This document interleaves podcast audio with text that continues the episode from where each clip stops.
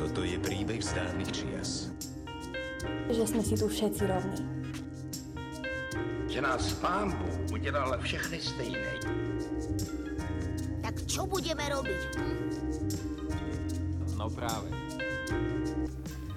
Dámy a páni, vítame vás pri novom vydaní podcastu No práve. V dnešnom dieli sa bavíme o práve na bývanie. Čo chýba ľuďom bez domova najviac? Robíme ako spoločnosť dosť preto, aby sme takýmto ľuďom pomáhali? Aké krajiny nám môžu ísť príkladom? O tomto a mnohom ďalšom sme sa rozprávali s raditeľkou OZ Vagus Alexandrou Károvou a expertom o sociálne bývanie našim kolegom Michalom Riečanským. Dobrý deň. Povedzte nám niečo o sebe a o vašej práci. Prečo sme si vás zavolali vlastne do podcastu? Dobrý deň. Tak moje meno je teda Alexandra Kárová, som výkonná riaditeľka občianskeho združenia Vagus.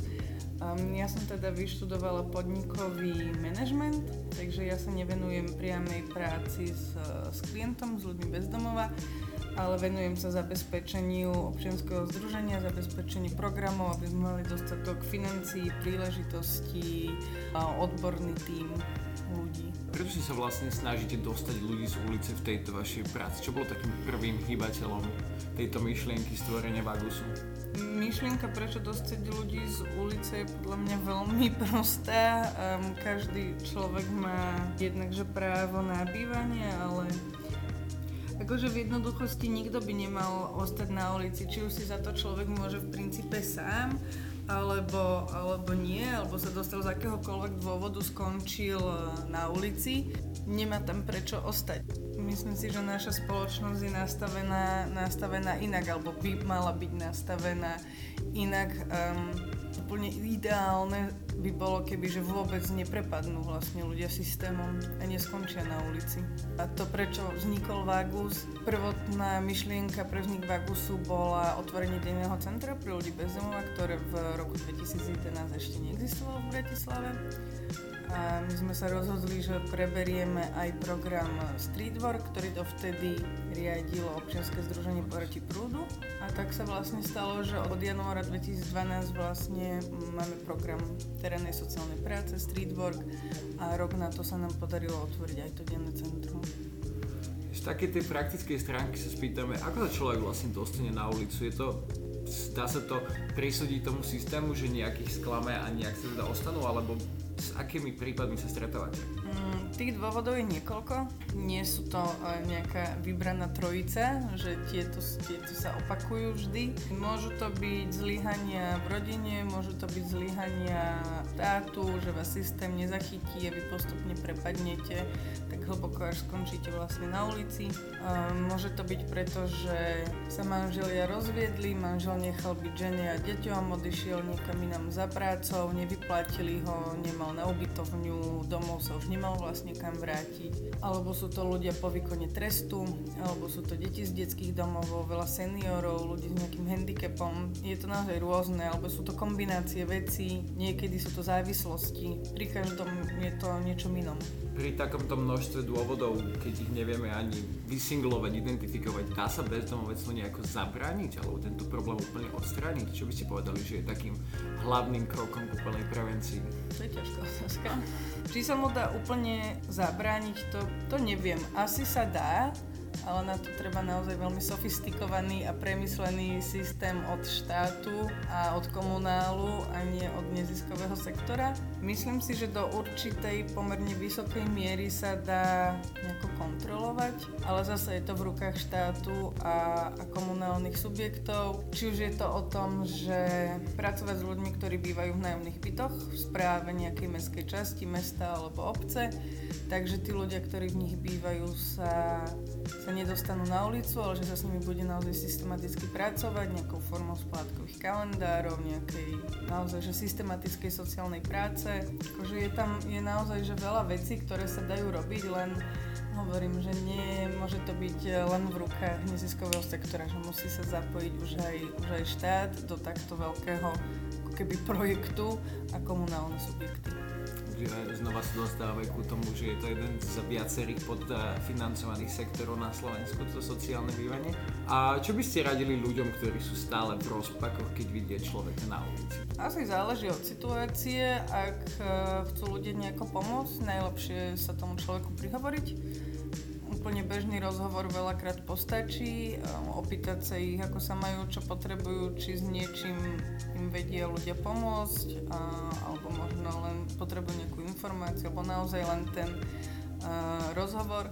Teraz vlastne počas toho, ako sú v lete teplá, tak ľudí prosíme, aby ak niekoho nájdu ležať na zemi, tak sa ho naozaj opýtali, ako mu je, či nepotrebuje pomoc, či nepotrebuje vodu, alebo mu pomohli si sadnúť radšej do tieňa. Takže tých spôsobov je, je niekoľko to by som nadviazal takú tú ďalšiu otázku. Aká je úloha väčšinovej spoločnosti pri odstraňovaní tohto problému? Spomínali ste také maličkosti pri tom samotnom stretnutí, ale možno čo vieme robiť viacej ako celková spoločnosť? Um, podľa mňa jedine byť všímavý k svojmu okoliu a možno si naozaj všímať, že ak mám nejakých susedov v bytovke, tak možno si to všímať, pristaviť sa, opýtať sa, alebo ak, ak je to um, nejaký jav v rodine, tak takisto byť všímavý, pýtať sa u seba doma v rodine, že ako sa kto má, nepodceňovať to, um, zbytočne si nebrať um, všelijaké hypotéky, pôžičky a podobné záležitosti, čo v dnešnej dobe teda rozhodne nie je, nie je jednoduché a určite to, to nepodceňovať, že to, čo sa nám osvedčilo, keď pracujeme s, s našimi klientami, je komunikovať. Komunikovať aj s exekútormi, aj so všetkými. Väčšinou sa dá dohodnúť na tých splatkových kalendároch čo znamená, že človek zasa nepadne ešte, ešte nižšie. Vidíme, že teda robiť veci sa dajú, aby sa ten človek nedostal na ulicu. A teraz, čo príde potom? Ako sa človek, ktorý je v stave bezdomovectva, ktorý bezdomovec, dostane naspäť do, do bežného života. Aké sú teda kroky, ktoré vieme alebo ktoré sa robia? Taký dôležitý fakt na začiatok je, že nie každý sa dokáže vrátiť späť do bežného života a je to veľmi individuálne. Neexistuje jednotný postup, ktorý sa dá aplikovať na všetkých. A potom je otázka, že ako dlho je ten človek na ulici, či už nie je rezignovaný že či sa to ešte dá vlastne zvrátiť. Záleží teda od toho človeka samotného, či sa chce a či on spraví to najviac, preto aby sa dostal z ulice. Ešte sa vás pýtam jednu otázku. Povedzte nám niečo o vašej práci v Cverno. Čo tam robíte a aký projekt tam teraz začal? Um, ide teda o projekt Housing Cverna, ide o projekt bývania.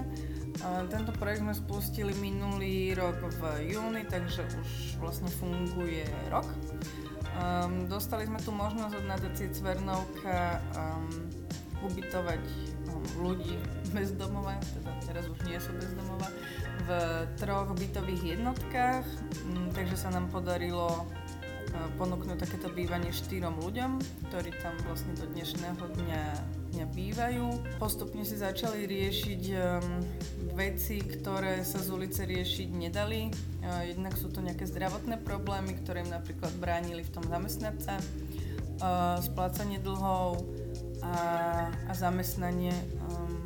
Všetci, ktorí tam vlastne teraz bývajú, už majú nejaký druh trvalého pracovného pomeru, čiže to polovičný úvezok alebo plný úvezok, s tým, že platia si nájom a postupne so sociálnymi pracovníčkami riešia svoju budúcnosť. Zase taká oblasť, ktorú moc na ulici nemáte kedy riešiť, že čo vlastne budem robiť o rok alebo... A pomaly sa pripravujú na to, že, že ten projekt bude končiť a že si budú hľadať vlastné bývanie niekedy koncom budúceho roka. Super, tak uh, myslím si, aj myslím si, že to Cernovka hovorí v popise tohoto projektu, že najdôležitejšie pre ľudí bezdomová je nebyť bezdomová a začať odtiaľ. A ešte teda posledná otázka, ktorú tradične dávame všetkým našim hosťom. Ako v súvislosti s vašou prácou vnímate pojem slniečkárstvo? Úprimne našu prácu s týmto pojmom vôbec nespájam. Um, pretože vidím ako naozaj dovnútra tej organizácie a viem, čo presne robíme, že ten tím uh, pracovníkov, ktorý máme, je zložený z, z vysokoškolských vzdelaných ľudí v sociálnej práci alebo v psychológii. Sú to ľudia, ktorí majú rôzne vzdelávania a pravidelne sa učia a tú prácu, ktorú vykonávajú nejaká že dlhodobá systematická sociálna práca s, s tými ľuďmi. Takže to nie je úplne o tom, že by sme boli nejaká partička nadšencov, ktorá sa rozhodla, neviem, rozdávať limonády po meste. Ja takisto súhlasím, že neradíte sa pre mňa určite medzi slnečkárskej organizácie, ale predsa len sú istí ľudia, ktorí už len z toho vašeho neziskového statusu by vás tak označili, proti čomu samozrejme sú všetky argumenty na svete, ale a minimálne vaša práca súvisí s pojmom ľudských práv. O tom sa tu dnes bavíme, o práve na bývanie. A vy ste povedali, na začiatku ste hovorili, že proste by človek nemal byť na ulici. Ako to súvisí teda s týmito ľudskými právami, keď už veľa ľudí si to tak zamienia so slnečkárstvom? Ľudské práva a A nie sme to my, hej, sú to, sú to niektorí internetoví ľudia, ale, ale OK.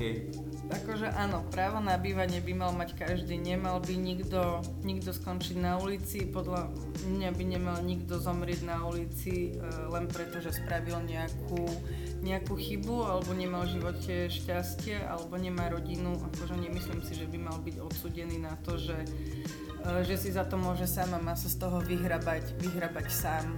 Pri tom, čo vidíme, že čo všetko tí ľudia musia podstúpiť, aké všetky papiere vypísať, na aké všetky úrady ísť a, a čo vlastne, aké nároky sú na nich dané, bez toho, aby mali kde bývať, ja si to neviem dosť dobre predstaviť, že vidíme ten proces, ako prebieha, keď e, ľudia chodia za nami do nášho denného centra, do domca a ako prebieha ten proces teraz vlastne v tom projekte v, v Housing Cverna. Že to sú diametrálne odlišné tá kvalita procesu, rýchlosť procesu, to ako, to, ako tí ľudia, ktorí e, ten rok bývajú niekde, že ako nad tými vecami rozmýšľajú, že vlastne si uvedomia, že oni majú nejaký že voľný čas a, a vlastne nevedia, čo s ním, lebo predtým nemali žiadne záujmy. Nemali kde štrikovať, alebo si pozrieť telku, alebo ja neviem, si niečo uvariť. Čiže je to naozaj obrovský rozdiel. Vidíme to asi až vtedy, to právo na bývanie, aké je dôležité až vtedy, keď ho tí ľudia nemajú. Ja vám budem držať palce, nech máte stále viacej energie a ešte aj viacej finančných prostriedkov na tieto vaše práce. Ďakujeme vám za prijatie pozvania do nášho podcastu a držíme palce ešte raz. A ja ďakujem veľmi pekne. Dobrý deň dámy a páni. Sme tu s ďalším dielom podcastu No práve, ja som Jakub. Sme na Slovenskom národnom stredisku pre ľudské práva. Dnes sa rozprávame o téme sociálneho bývania. Pozvali sme si veľmi povolaného hostia, ktorý sa nám sám predstaví. Povedz si nám niečo o sebe a ako ste sa dostali do nášho podcastu.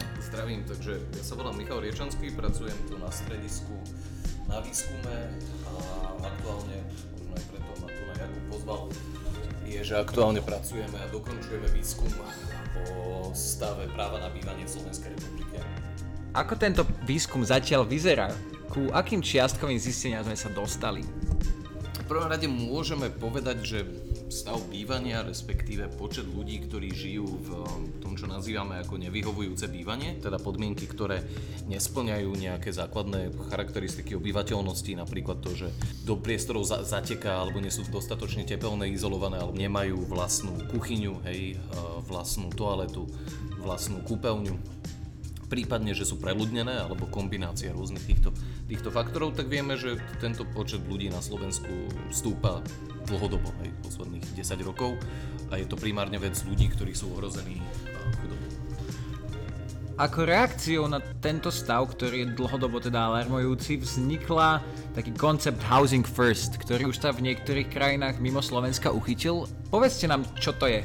Prístup Housing First je prístup k riešeniu alebo k ukončovaniu bezdomovectva, ktorý je to, čo vlastne aj slovenský preklad hovorí, že bývanie ako prvé. To, čo máme my štandardne na Slovensku, alebo nie len tu, ale aj v iných krajinách, je tzv. systém prestupného bývania, že teda človek, keď sa ocitne na ulici, tak musí prejsť niektorými krokmi. Najprv sú tam proste nejaké útulky, potom sa s ním robí nejaká sociálna práca, prípadne noc, noclahárne nejaké ktorých môže bývať, potom majú nejaké testované bývanie. Je tých až po niekoľkých 5-6 krokoch sa ten človek môže dopracovať k normálnemu nájomnému bývaniu, ten človek, ktorý je na ulici.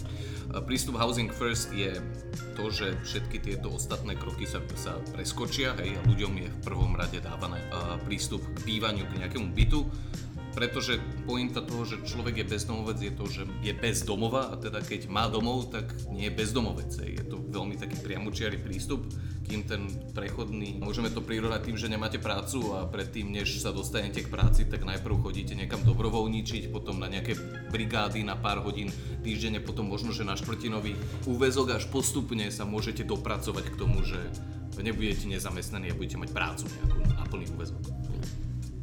Nie je to dostatočne jednoducho, teda, že najprv mal človek bývať, keď chce bývať. A... Nelen chce, ale potrebuje. A potrebuje.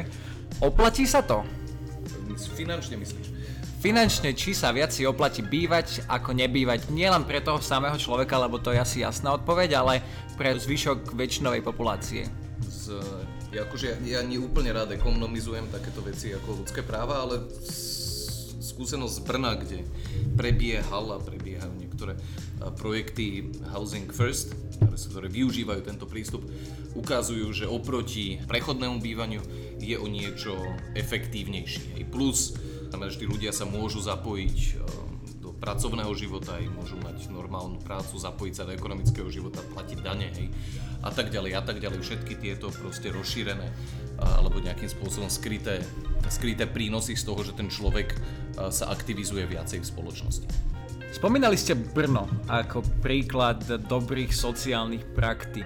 Ktoré mesto by mohlo byť príkladom v tej dobrej praxi sociálneho bývania? Ako ja v kontexte Bratislavy, kde sa práve nachádzame, aj teda tohto stredoeurópskeho regiónu, to Brno je v tomto veľmi pozitívny príklad, pretože v podobnej veľkosti Bratislave máme veľa zdieľanej minulosti aj nejakú časť zdieľanej legislatívy, čo niekto by možno označil ako nejakú podobnú mentalitu a tam sa tieto projekty podarilo nejakým spôsobom realizovať, a čo je veľmi pozitívne v Čechách všeobecne viacero aj menších miest má záujem o ukončovanie bezdomovectva prostredníctvom Housing First, čiže to by bol taký najjednoznačnejší príklad. Ak sa chceme potom baviť ďalej, od tu na 50 km máme Viedeň Bratislavy, ktorá síce má inú minulosť, ale tam zase je oveľa rozšírenejší systém všeobecne nájomného bývania, vrátane toho sociálneho, kde teda veľmi veľká časť ľudí žije dlhodobo v nájomných bytoch, hej, verejných nájomných bytoch, podotýkam.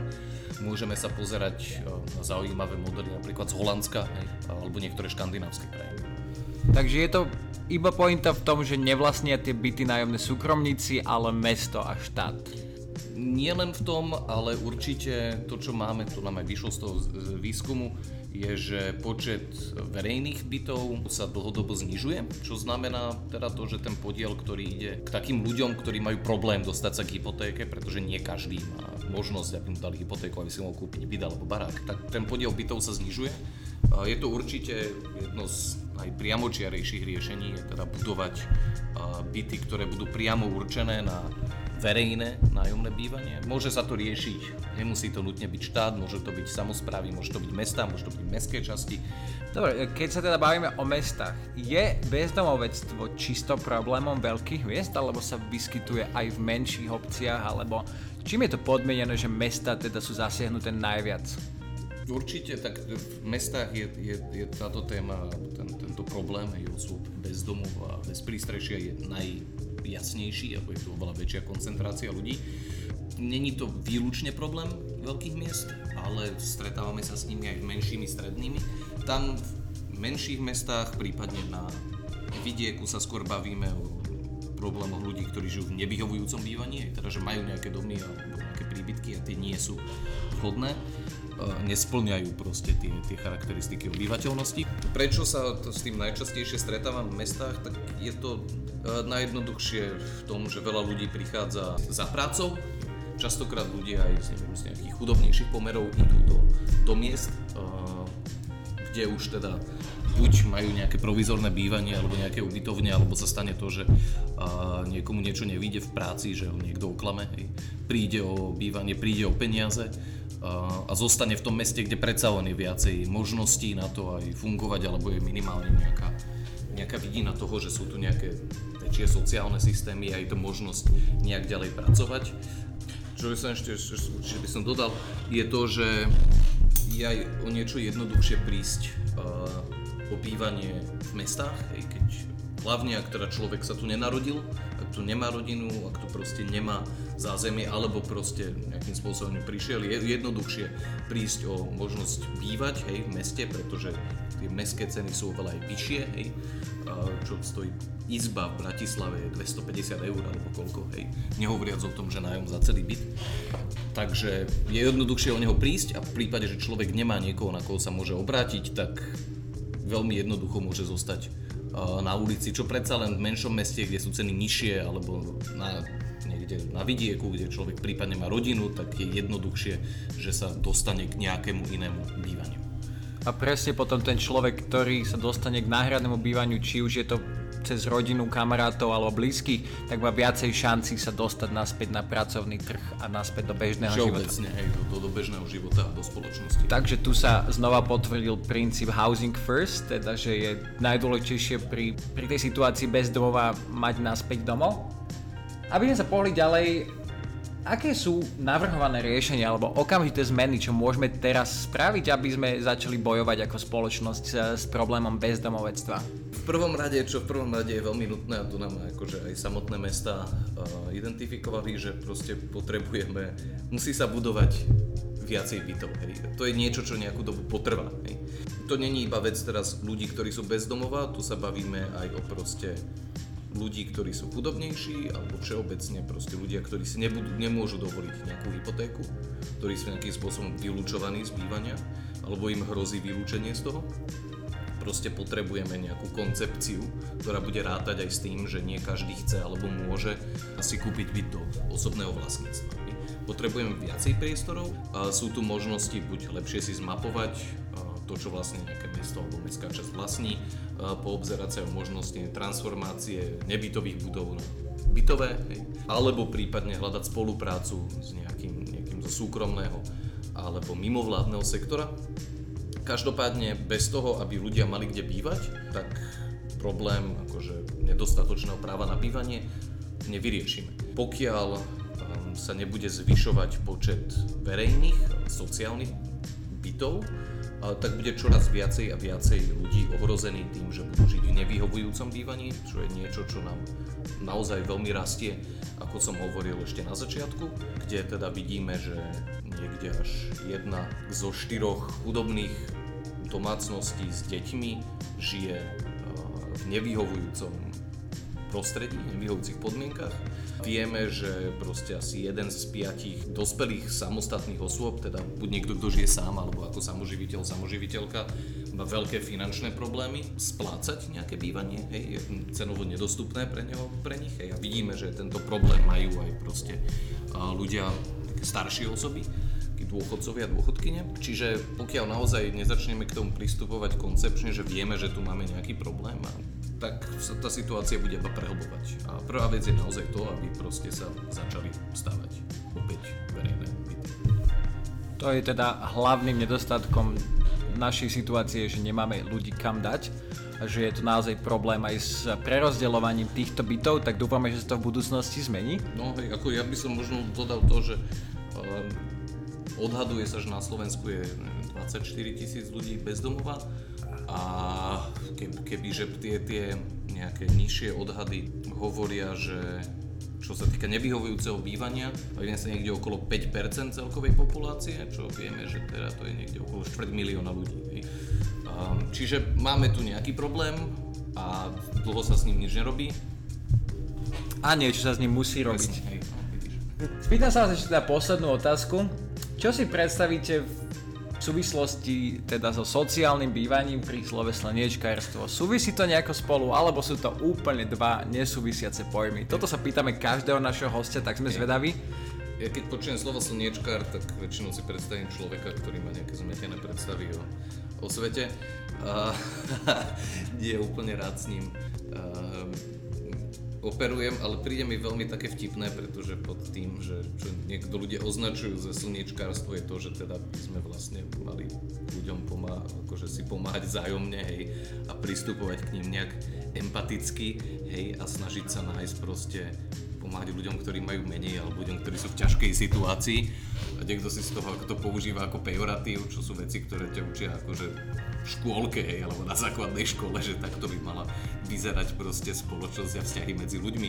Čiže je to o nejakej vzájomnej, nejakej vzájomnej solidarite, nejakej vzájomnej pomoci, hej, a vytvárania možnosť pre to, aby každý človek bez ohľadu na jeho jej pozadie alebo sociálnu situáciu, alebo farbu pleti, a, alebo neviem, nejakú, nejakú národnosť, hej, a, mohol žiť plnohodnotný život.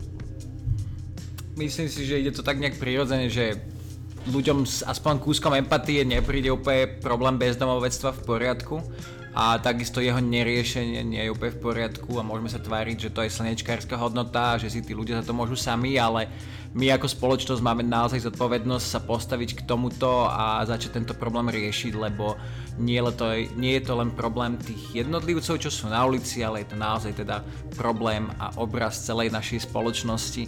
Ja by som vám chcel poďakovať za tento rozhovor. Naozaj skvelé sme sa tu dozvedeli o faktoch nedostatko sociálneho bývania na Slovensku, tak vám držím palce s vašim výskumom aj v rokoch na stredisku, aj po stredisku, aj, aj vo všetkom. Ja ďakujem za pozvanie a môžeme si takto na záver tohto rozhovoru aj potýkať. Ahoj, ahoj Miško. Veľmi šikovný, ahoj.